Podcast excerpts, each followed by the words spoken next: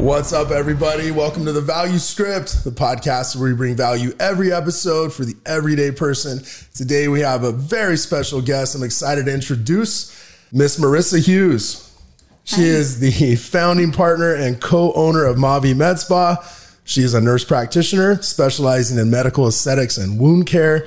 She is currently a director of the Heart of Dixie Vein and Vascular Center. She has been awarded the honor of 30 in their 30s by the St. George Chamber of Commerce. She was chosen to be a national trainer by two national aesthetic companies, Revance and Endo Aesthetics. She's a single mother of two my nephews. Emotional beast coming back. Um, single mother of two amazing young men. And she happens to be my sister in law, Meredith's sister. She's an amazing woman. Welcome to the show, Marissa. Thank you. Thanks so much for having me. Absolutely. We've wanted to have you on the show since we started. And um, since you got to come down for Thanksgiving, we're grateful for this opportunity to have you here and just share your story with the audience because I feel it's quite inspiring. Thank you. Happy Thanksgiving, by the way. Yes, you too. Thanks oh. for letting me crash at your house. All right, Marissa. How, you know, we kind of grew up in the same area. Uh, I grew up in, in a small town west of a small town. Yeah. we all went to high school in Buckeye. That was the big town we all drove to.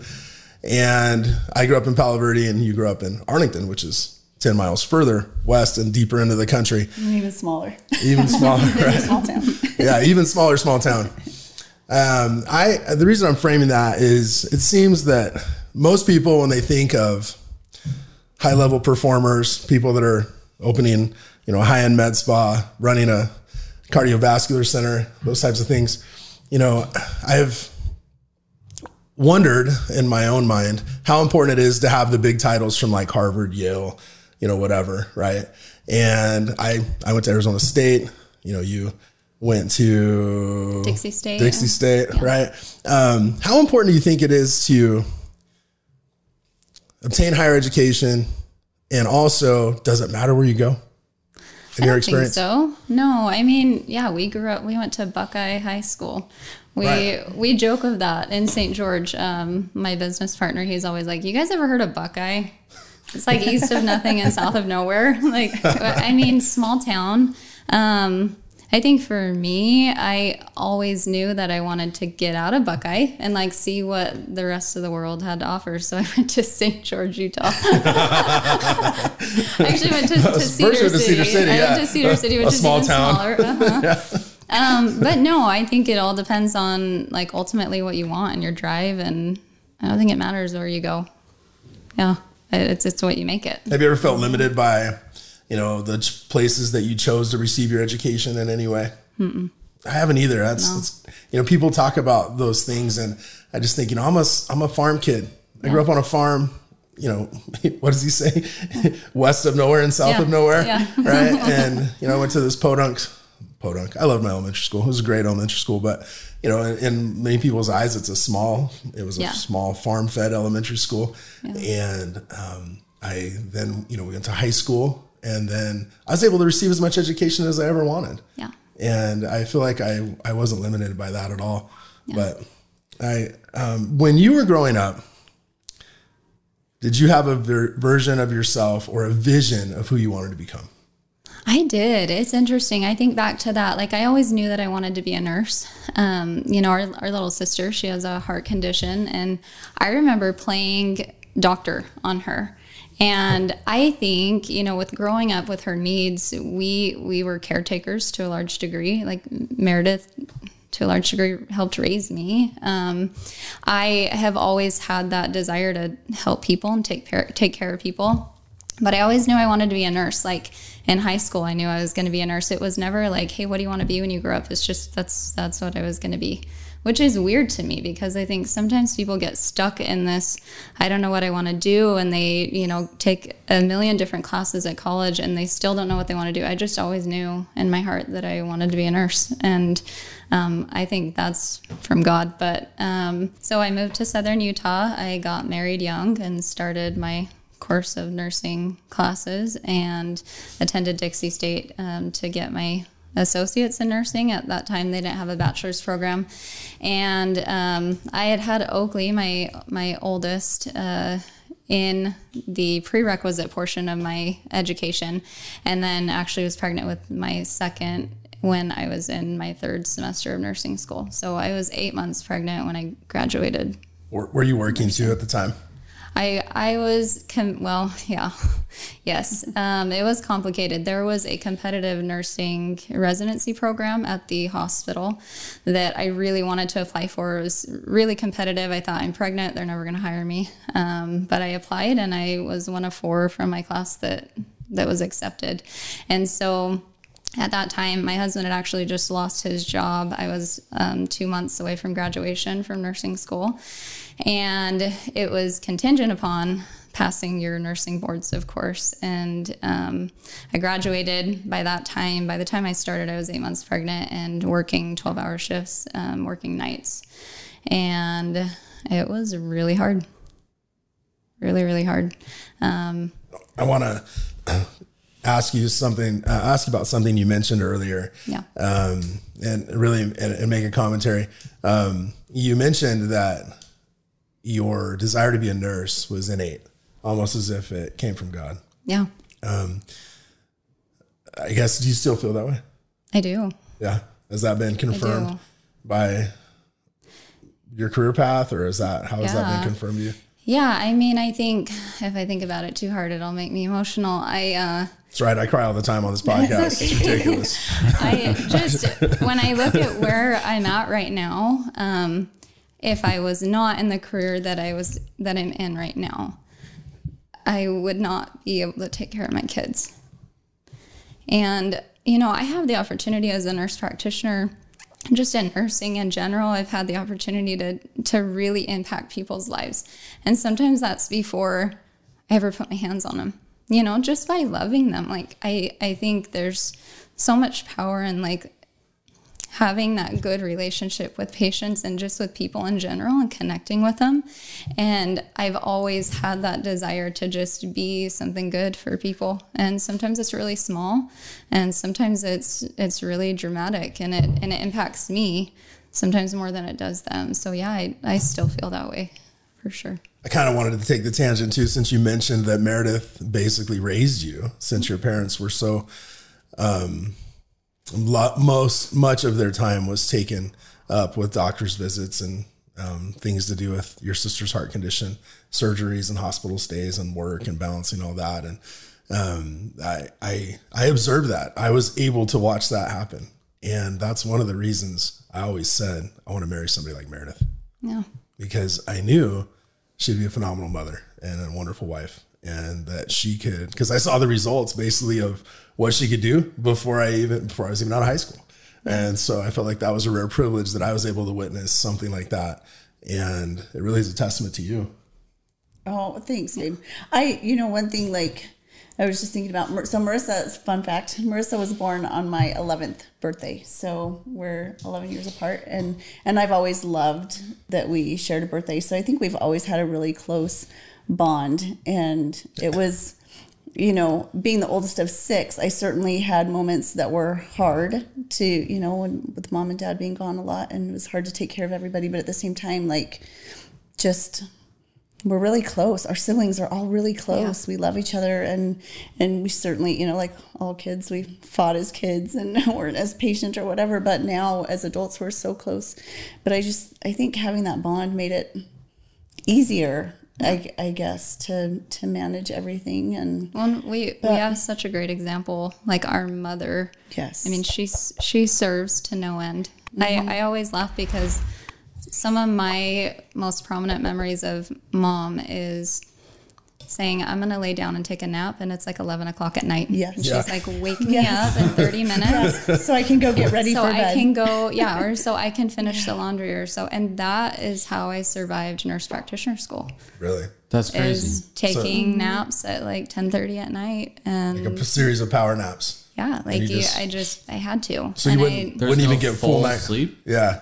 No, like uh, there just weren't enough hours in the day to work and do your rotations and be mom and study I and, and remember- pass your class. I you know? remember talking to you about that, how you would like, I'm just like you, would cry, but you would go to sleep for a few hours and then wake up and study so that you could get that done before you needed to get your boys up and get them ready for school or, you know, whatever, go to work and school. And I mean, you did it, you did it all, literally all. I think that's an incredible thing to highlight, really, because I think it's very important to illustrate that when you are in pursuit of a goal or a dream or a lifestyle or a lifestyle change, for instance, in your case, um, you got to be willing to do whatever it takes. And you got to commit to it, or else you won't get through it. And I don't know how many people out there are really willing to not sleep for two years. Yeah. You know, I mean, and it, and really, like, and you didn't even get weekends off.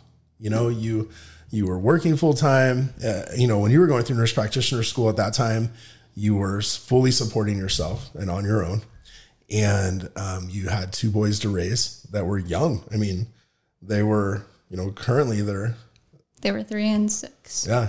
So they were, yeah, you know, you had three, you had, you know, two toddlers really, you know, and um, so you had to arrange childcare. You had to make sure that they, when Oakley started school, that that was all coordinated, and you had to continue to work. You had to feed them. You had to feed yourself, which a lot of times I don't know that you really did, you know, um, and you sacrificed whatever you needed to to make sure that you could attain your goal, Yeah.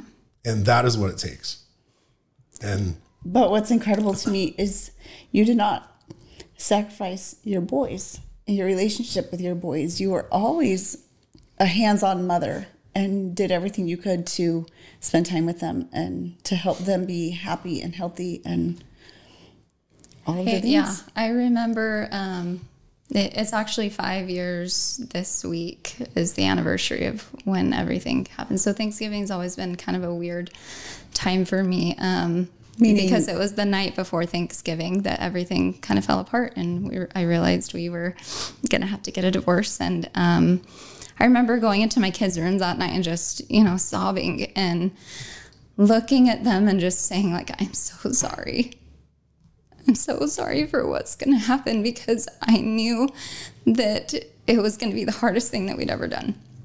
And this year, um, this year was the first year that on Thanksgiving, like I went to bed with tears of gratitude for where I'm at.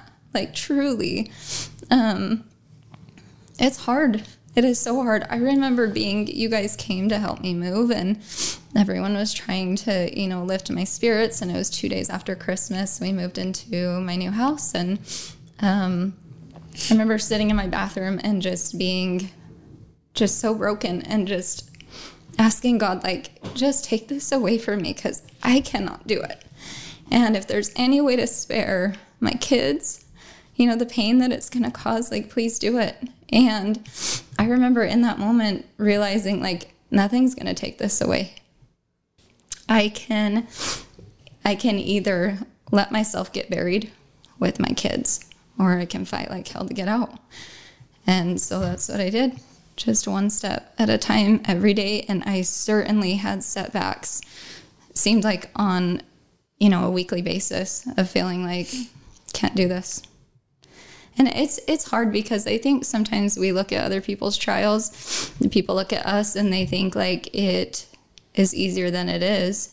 And it's all it's all relative, right? It's all perspective. But I had somebody message me one time and she said, you know, it's um it's really great for you that it's been such an easy transition whoa, Wow.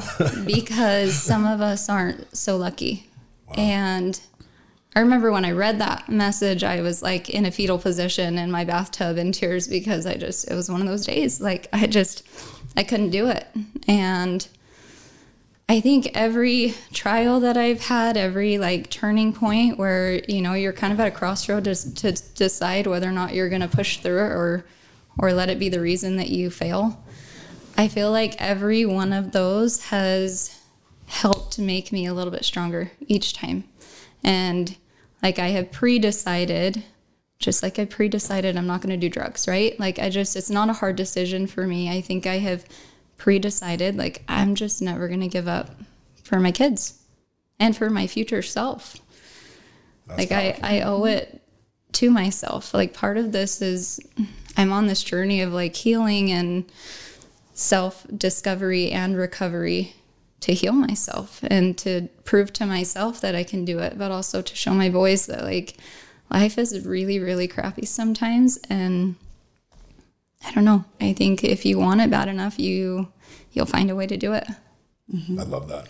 I And a think that lot of times in life, like people wait for their circumstances to change so that it's easier, so that things fall into place, so that they can make their goals happen, or, you know, just waiting for those right, those perfect circumstances. And it just doesn't happen most of the time. And it certainly didn't, certainly wasn't easy for you. I know it was so hard, so hard. That was incredibly powerful. Thank you for sharing that. What when you mentioned those crossroads, at those times when I think you call them crossroads, those times when it was you're at your breaking point and you got to decide: Am I going to quit? Am I going to? Am I to? Am I to not give up? Right? Am I not going to give up? I love what you said. I'm not going to give up on my boys. I'm not going to give up for my boys, and I'm not going to give up for my future self. Yeah. That's incredible. It's incredible. I don't know how many people have that internal dialogue when they're in that state.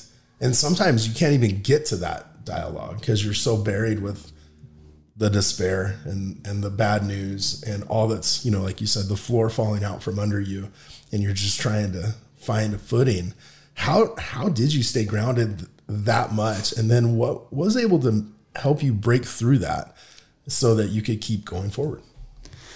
Man, I really had to take a hard look at like my mental health. Like it's not talked about. I feel like, um, especially you know, going to school alone is really freaking hard. It's really hard, and um, being married is really hard, and working full time is really hard, and being a mom like so. When you add all these things together, it's like the the mental health side just kind of gets pushed to the back burner. And i had to really i mean because i i did i felt like i so easily could have just gone so far the wrong direction you know and completely shut down. And um i recognized that and i recognized like i have to make a conscious effort every single day to fight like hell to stay above ground above water and i so I set some boundaries for myself in that I was going to have to make some sacrifices, meaning I wasn't going to have the social aspect of, of life that I wanted for a little while. And I was going to have to be very consistent with a few things for my boys, meaning we called out every night. From the day that we got divorced, we they, the day that we got split, like we called out every single night, and that was extremely painful for me during that time.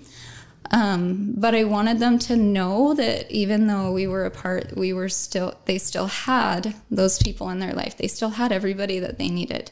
Um, I established a bedtime routine that is a non negotiable. We brush our teeth, we go in, and we read a bedtime story sometimes, but we, um, they each get 10 to 15 minutes with me after they've each said a prayer and I say a prayer, rub their backs. It's very consistent. And through nurse practitioner school, like so many nights, I just was so exhausted that I did not want to do one ounce of that bedtime routine. But I knew that showing up for them in that way, being consistent, that like I am here, even though I'm tired and even though I just need to turn the lights off because I need to cry for a minute. Like they know that they have that consistency with me. Um, so I, I set some boundaries for myself and for my own mental health, being that at nighttime, I'm if if I feel too tired to do something, I give myself that grace and I'm gonna take the time for myself. Um, so I don't know. I, I certainly was not perfect at it. Um, it was a learning curve. I was uh, almost more impressed because it goes almost opposite of what you said in previous episodes, where uh, you see couples that have been divorced grow to hate each other. Right. and you out of the gate was like, "We're gonna call dad each night." So it's just a testament to you to have that commitment because, like you're saying, some couples get divorced and just grow to hate each other. Right. Well, usually it's an emotionally charged reason why you're getting divorced. Yeah. You know, and, and so it's it's hard it's hard to stay in ration. It's really easy for emotion to take over and control the dynamic of the relationship at that point. Yeah. And um, And it's so selfless that you did that. Yes. Because Yeah. you did that for your boys, not for you. Right. Like that was Well- 100% to be able to let have allow them to feel safe in their relationships with their dad and their mom and to to just have that security because divorce is so hard on children and and it's so hard to maintain that security and i think you've done an incredible job doing that and and that that you can both now work together as friends and co-parent and be there for your boys it's it's a beautiful thing to Well, it's like the watch. selfless thing, like you were saying, because uh, I feel like most people out of a divorce, like to be put your kids before yourself, because obviously, like you said, it was hard, right? Calling each night to him after you got a divorce. So it's like, however much that's affecting you, you didn't care, Yeah. which is unreal. Well, I, I the theme that kept occurring in my mind as you were talking about that is discipline versus motivation. You know, you are very disciplined in your approach to to being a mo- single mother, to achieving your goals, to making sure all the needs were met. You were very disciplined about it. You were willing to sacrifice things, like you said, a social life for a period of time, um, luxuries, Yeah. you know, for a period of time. Um, you know, you weren't necessarily able to be bougie when you wanted to be, or you know, whatever. But and but and, and then too, when the emotions kept in, crept in, and and it wasn't necessarily, you know, a cakewalk for either one of you, you know, Right. going through that process, and but that discipline after the motivation was gone, you know, after the energy was gone, after you were exhausted, after you had nothing left to give, you were disciplined enough to still go do it and to stick to your routine. And I, I think that's incredible. And, and I think, uh, I think that's one of the secrets. I think that's, you know, one of your secrets to your success is, is having an incredible amount of discipline and, and, and being laser focused on the outcomes that you want Yeah. maintaining those. That's incredible. Well, that was a question I was going to ask because obviously viewers I watching need to this, I need, I need to cut for a second. you're good. I need a Kleenex because you made my oh, nose run. So then I'm oh, like, Your nose right? yeah, you, There's another fly. Oh. I know I saw it. for the love Just get it with your hand, Justin. Just smack it it's so hard to load it up, sis. Oh boy, on the mic. There we go. Dang. I shot it off the microphone. Two tapping it. Oh, obliterated, Gonzo. if you want to cut this or not, let me know. But I just realized as we were talking about marriage and divorce, I looked down and I didn't have my wedding ring on. I thought, oh no, what an idiot. I didn't prep. of all things to leave out of this shot right at that time. I'll clip that. Um, so I was thinking, viewers that are tuning in, you know, maybe somebody is going through a divorce or um, are on the cusp of it, or maybe they're struggling with the post after the decision has been made. Like, did you have any advice that, like, how you got through it? Yeah, I mean, for me, like we were discussing, it was all about my kids. Like I knew that it would pain me to um, have certain discussions with my ex-husband, um, to have to work through things together uh, when we weren't this married unit anymore. Um, our relationship wasn't what it once was, but I, I just thought, okay, this is this is terrible. Like, how good can we make it considering the circumstances? And and it does require a lot of selfless acts. It requires, you know, I remember having the conversation with him. Look, we are going to set some guidelines. We will never fight in front of the boys, ever. Like post divorce, things can be really difficult. Like you no longer owe it to each other to like come together and figure out your schedule. Yeah. I, I mean, you don't. Yeah. Um, but when you have kids together, you do. yeah. And so he, you know, thankfully, I, I have to applaud him on that. He he's met me in the middle on that, and he um, he understands the value in coming together for the betterment of our kids. Yeah. Um, because if we don't, we're gonna tear them apart. And you know, one of my like biggest fears, I remember coming to the realization that we needed to get a divorce, and I, there just was this voice in my head, you know, people saying kids that come from divorced homes are screwed up. And I remember that like it totally broke me because I it made me feel very trapped. It made me feel like um, you know, no matter what I did, it, it my kids were hosed. Well, Like well, yeah, that's that's an unfortunate story. I mean, it, it, I don't know if it's a stereotype or a statistic. Th- There are, you know, there there that is said quite a bit, right? And and it's not necessarily the divorce that screws the kids up.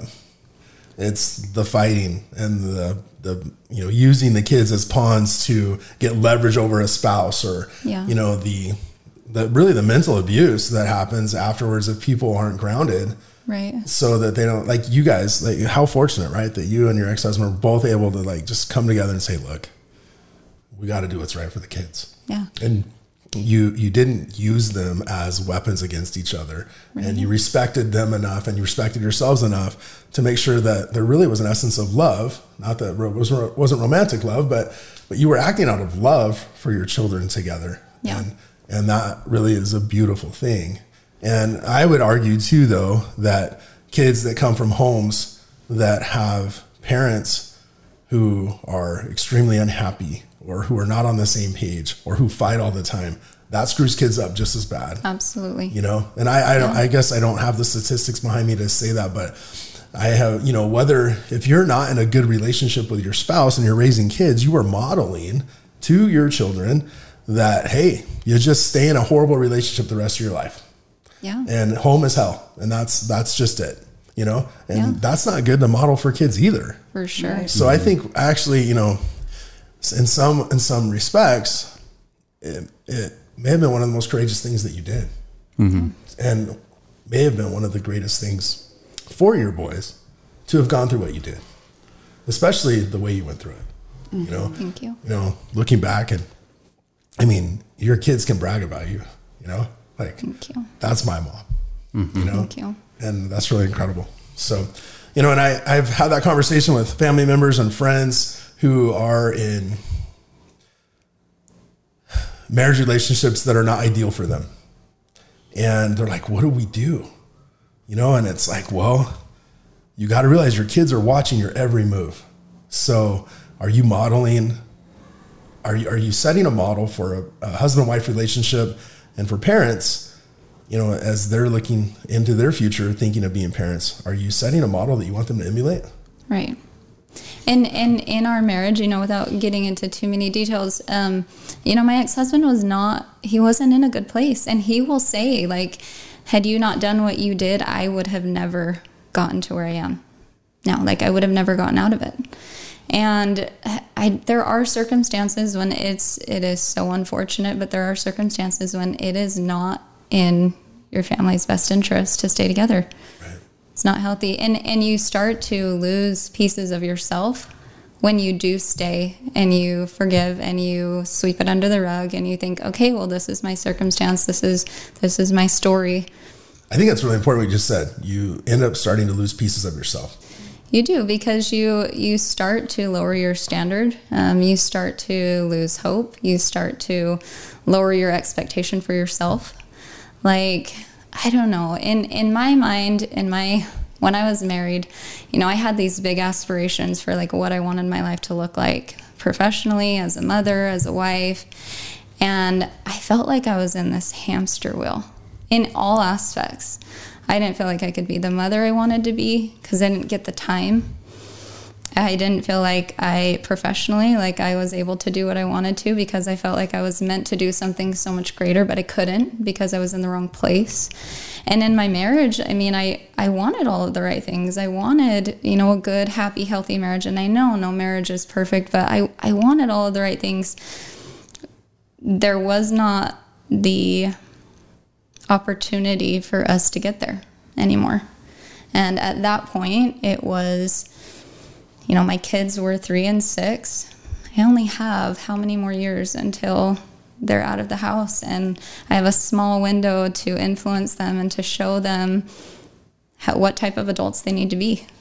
And I, I didn't feel like I had the ability to do that in the circumstance I was in. And so for us, it was it was the right thing to do. It's incredible. I can tell you, I lost sight of, sight of that. I lost sight of. I was so wrapped up in my own mental health struggles, uh, for for lack of a better term. It's an all encompassing term. I don't want that to make it sound worse than it was, right? but it really was working through things in my mind, you know, anxiety and trauma and different things, and um, not even really knowing I had that, pro- you know, to work through. I just knew my, I felt my brain didn't work, you know, mm-hmm. and I always knew that I was, I thought differently than most people. But as I was going through the worst of my decisions, I lost sight of what you just said. You only have a certain amount of time with your kids. Yeah. And I can't get a couple years back. Yeah. And it made a difference. I can tell in my older kids, it made a difference for worse that I lost sight of that. And so the only reason I highlight that is uh, I just want to speak to the importance of parents not losing sight of that, not losing sight of that finite time that you have with your children. You only have so many weekends to spend with your children. Yeah. You know, if you're going to spend every one of them sleeping in, like I did this morning, and I feel guilty about, maybe that's why I'm talking about it. After three hard days of Thanksgiving, though, man, like I justified it, but I still feel guilty about it. But anyways, you only have so many weekends with your kids. You only have so many opportunities to take them to lunch or to pick them up from school or to go to their games, and and then it's gone, and you can't make that time up. Yeah. I think it's incredible that you kept sight of that because I even lost it. And um, that's something you don't get back. Um, I, I, love that you said earlier, Marissa, where you said, you know, Thanksgiving, where you're talking about the seasonality of Thanksgiving and how the seasonality, uh, commonly seasonality does bring up triggers or even happy memories or, you know, um, it, it can stimulate your memory whether it's good or bad. And I, I, am grateful and love that you were able to say this year you were able to cry. Tears of joy. Yeah. Um, that's incredible. And and it speaks to really the character of both you and your ex-husband that you're able to get there. Thank you. And um, I, how wonderful to be able to have a positive chapter now and have hope moving forward and looking to a greater future. Mm-hmm. Yeah. Well, we spent a, a decent amount of this episode um, talking about this. So we are going to dive into a lot more with Marissa on future episodes. So don't forget to tune in. We want to thank you for being here and sharing your story with us. I know Thanks that it's gonna it's gonna benefit many people as they listen to you and your wisdom and your experience. Yes, and we will. appreciate you you sharing that. So don't forget to do your part now. Don't forget to clickety click, like, subscribe, and share and don't forget to tune in to the next episode of the Value Script.